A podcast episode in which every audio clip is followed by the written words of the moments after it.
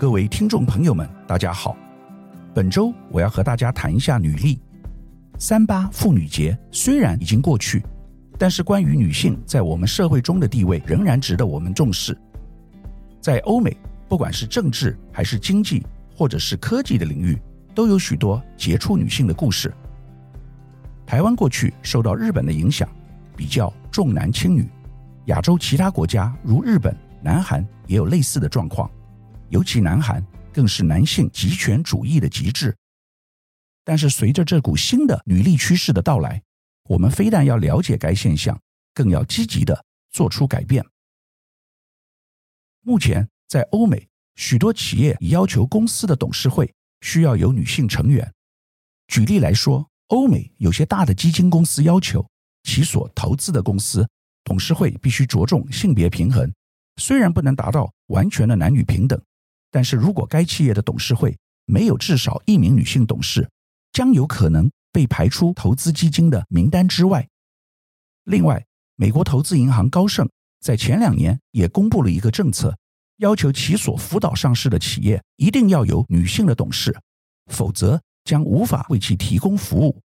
这些都如同企业 ESG 永续的政策，是说明欧美社会积极重视女性的重要例子。本周我要跟大家谈的，将从最近两个国家的女性领导人退休的例子谈起，一个是苏格兰，另一个是纽西兰。另外，我也会谈到在学术领域里面，美国两个最杰出的大学——哈佛大学和哥伦比亚大学聘用女性校长的例子。此外，我也会跟大家分享企业界女性 CEO 的例子。首先，我要谈的是。苏格兰首席部长史特金 （Nicholas Sturgeon），他可说是苏格兰独立运动的门面人物。但今年二月中旬，出乎多数人意料，史特金在记者会上宣布请辞。相信这是对他个人、对党以及全国来说正确的抉择。他提及这份工作需要投注全副心神，尤其是先前领导苏格兰度过疫情。是他此生做过最艰难的事。在苏格兰独立运动迈入下一阶段的关键节点，史特金决定交棒给比他更能跨越政坛分裂的新领袖。换言之，苏格兰独立运动将需要找寻一张新的面孔。史特金在二零一四年从苏格兰前首席部长萨蒙德 （Alex s a m o n 手中接过重任。现年五十二岁的她，不仅是苏格兰的第一位女性领袖，也是任期最长的首席部长，前后做了八年。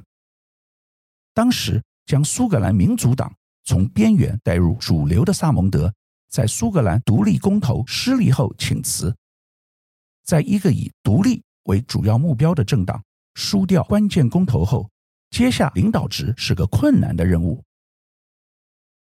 但史特金随即在二零一五年带领民主党缴出夹击，在苏格兰与西敏寺国会的五十九个代表席次中，民主党一举掠夺五十六席。二零一六年也持续把持苏格兰政权。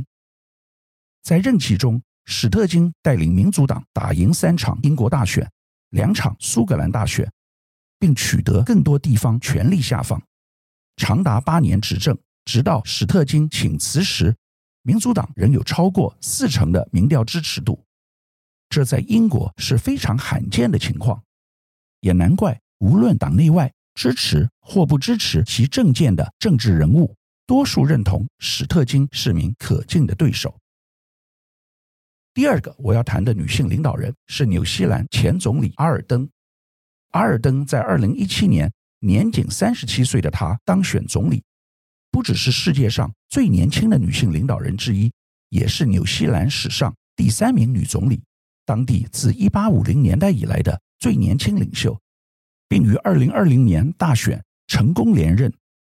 她因在基督城清真寺枪击案、怀特岛火山爆发及新冠疫情等重大问题上处置得宜，赢得纽西兰民众和国际社会赞扬。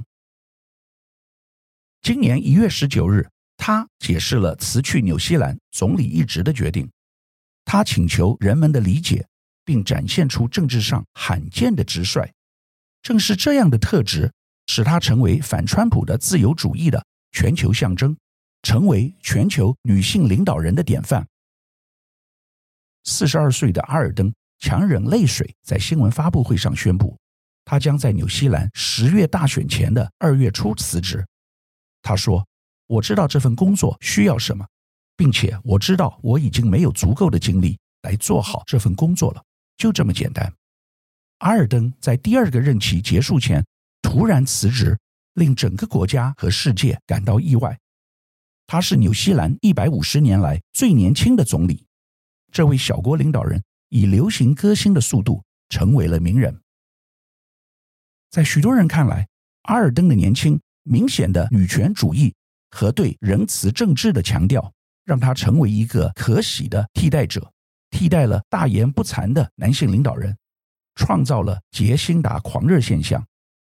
值得一提的是，他的任期充满了良好的危机管理，尤其是新冠疫情这场大流行病。阿尔登发挥了作为一个清晰统一的沟通者的优势。纽西兰民众对他倾注个人情感，这一直是他魅力的一部分。接下来我要分享女性在学术界的成就。我们来看著名的常春藤盟校。盟校之一的哥伦比亚大学今年一月宣布，前伦敦政治经济学院院长。英国央行副行长沙菲克将担任下一任校长，成为该校两百六十九年历史上首位女校长，也是当前常春藤八所盟校中的第六位女校长。根据该校的官方声明，沙菲克在六百多位人选中脱颖而出，将于七月一日接替任职二十一年的现任校长包林格，掌管这所于一七五四年建校的。世界知名研究型大学，校董会称其为完美的校长人选，是一位出色而能干的全球领袖、社会建设者和优秀的经济学家。现年六十岁的沙菲克出生于埃及，四岁因为国内政变随家人到美国，大学就读于安姆赫斯特麻州大学经济和政治学系，随后在伦敦政经学院。完成经济学硕士，并在牛津大学获得经济学博士学位。一九九八年，三十六岁的沙菲克成为世界银行史上最年轻的副总裁。之后担任英国国际发展部常务秘书，领导英国对外援助的全面改革。二零一一年，沙菲克在欧债危机中临危受命，接任国际货币基金组织副总裁。随后成为英国央行副行长，负责英国超过五千亿英镑的资产负债表。另外一个杰出女性学术人员例子来自哈佛大学，在历经五个月的征聘新校长的流程后，哈佛宣布该校文理学院院长盖伊 （Claudine Gay） 将成为该校第三十任校长，也是哈佛创校三百八十六年来第一位有色人种。非裔出生的校长，以及第二位女性校长，她将于今年七月一日上任。盖伊大学就读史丹佛，一九九八年在哈佛取得博士学位后回史丹佛任教，二零零六年返回哈佛，二零一八年起担任文理学院院长。盖伊将是继二零零一年至二零一二年领导布朗大学的露丝·西蒙斯之后。常春藤盟校第二位非裔女性校长，及目前唯一的非裔校长。盖伊上任后，常春藤八校的女性校长人数将超过男性。目前只有普林斯顿以及耶鲁大学是由男性校长领导。全球在科技领域也有不少杰出女性，我想特别提美国半导体公司超微 AMD 的 CEO 苏姿丰 Lisa Su。AMD 是美国近年最值得重视的科技业公司。苏姿丰是道地的 MIT，一九六九年出生于台湾，于三岁时移民美国。他很早就展露数理天分，不仅进入资优班就读，在二十五岁时有了另外一个 MIT，取得了麻省理工学院博士学位。AMD 在他十年前接手的时候，只是一家不怎么起眼的公司，远远被 Intel 踩在脚下。但近年在苏姿丰的带领下，非但跨入高速计算的新领域，并且借由和台积电的合作，业绩突飞猛进，近期的市值高达一千两百亿美金。反观 Intel 市值只有一千亿美金出头，已经落在 AMD 之后。舒姿丰是欧美科技业近年最常被讨论的 CEO，也算是台湾之光。第二位则是脸书前营运官雪莉·桑德伯格 （Sheryl Sandberg）。桑德伯格于一九六九年出生于华盛顿特区，父亲是眼科医生。母亲则是位法语老师，他的父母都是积极活跃于社会运动的社运人士。桑德伯格早期的工作选择，大部分都与社会关怀和公民议题有关。对于提升女性社经地位的倡议，加上出色的学识背景和工作能力，让他在往后的科技道路上走出与其他企业家不同的人生哲学。二零零一年，Google 大力延揽桑德伯格。在二零零七年，桑德伯格获得梦想职位的机会来临。在一次的圣诞派对上，脸书创办人马克·祖克伯主动找上他，邀请他至 Facebook 工作。两人在户外散步，深谈长达一小时。随后，他几乎每周都与祖克伯在咖啡馆内见面，协商讨论桑德伯格。去 Facebook 工作的条件，最终桑德伯格为自己迎来 Facebook 营运长的职位，而这两段成功的经历让桑德伯格被《时代》杂志选为年度百大人物之一，《纽约时报》也称她为女权主义的象征领袖。可见，尽管已取得巨大的成就，桑德伯格对于社会关怀的热忱始终没有熄灭。二零二二年六月。桑德伯格宣布，他将辞去 Facebook 母公司 Meta 的首席运营官一职。这一职位曾使他成为美国商界最引人注目的女性之一。她的自传《挺身而进》出版时，他已经在这份工作岗位上任职了五年。他在戏骨的独特角色和成功，帮助了这本书要传达的信息。对许多女性来说，桑德伯格的自传。挺身而进是一本圣经，是职场生活的路线图。但还有一些女性已经开始理解它的局限性，或者把它视为一个象征，表明针对阻碍女性职场发展的系统性问题，采用以个人为中心的解决方案是有问题的。尤其是对于有色人种女性和低收入女性来说，对于所有这些读者而言，桑德伯格离开之际。他们正好可以反思，挺身而进，如何塑造了自己的职业生涯。这本书告诉女性要胸怀大志，不要因为担心公司董事会不是专门为母亲这个角色设立的，或者根本就不是为女性设立的，就把自己排除在外。桑德伯格写道：“有时我仍然会发现自己被人议论，被人轻视。”而坐在我旁边的男性却不会遇到这种事，但现在我知道如何深呼吸，举起手。我已经学会了如何坐到谈判桌边参与进去。他传达的信息很明显，给自己拉把椅子。这些文字暗示，任何读者都可以实现桑德伯格所拥有的东西，只要他可以挺起胸膛，要求加薪，放弃取悦他人。第三位我要谈的杰出女性 CEO 是西方石油 Occidental Petroleum 的霍卢布 Vicki Hollub。霍卢布二零一六年被任命为西方石油公司执行长时，是第一位执掌美国油气公司的女性。如今六年过去，西方石油的股价在标普五百指数中名列前茅，也获得股神巴菲特入股近二十七趴的股权。二零二二年，国际间因乌俄战争，石油产业大受影响。然而，西方石油却因巴菲特的投资，过去一年来股价大涨超过一百四十趴，正是巴菲特去年最成功的投资。他非常看好霍卢布的领导能力。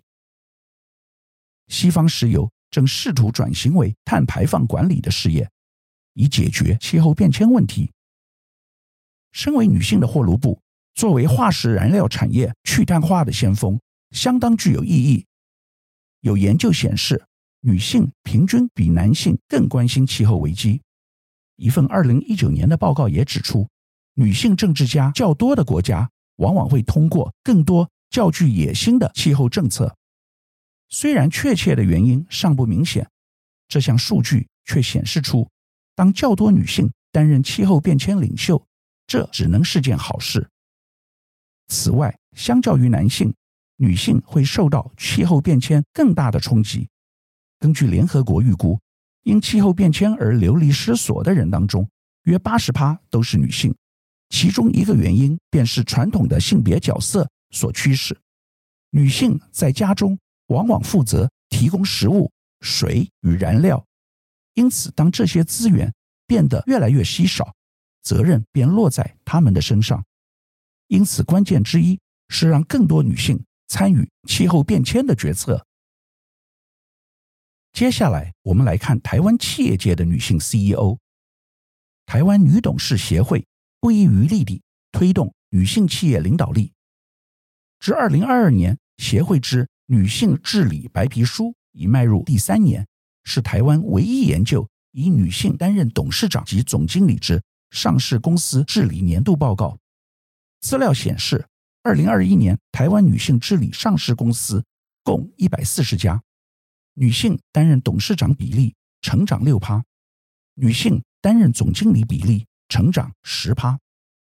本次参与调研之女性治理上市公司总市值约新台币二点七五兆，占整体女性治理之上市公司总市值约四点四八兆的六十一趴。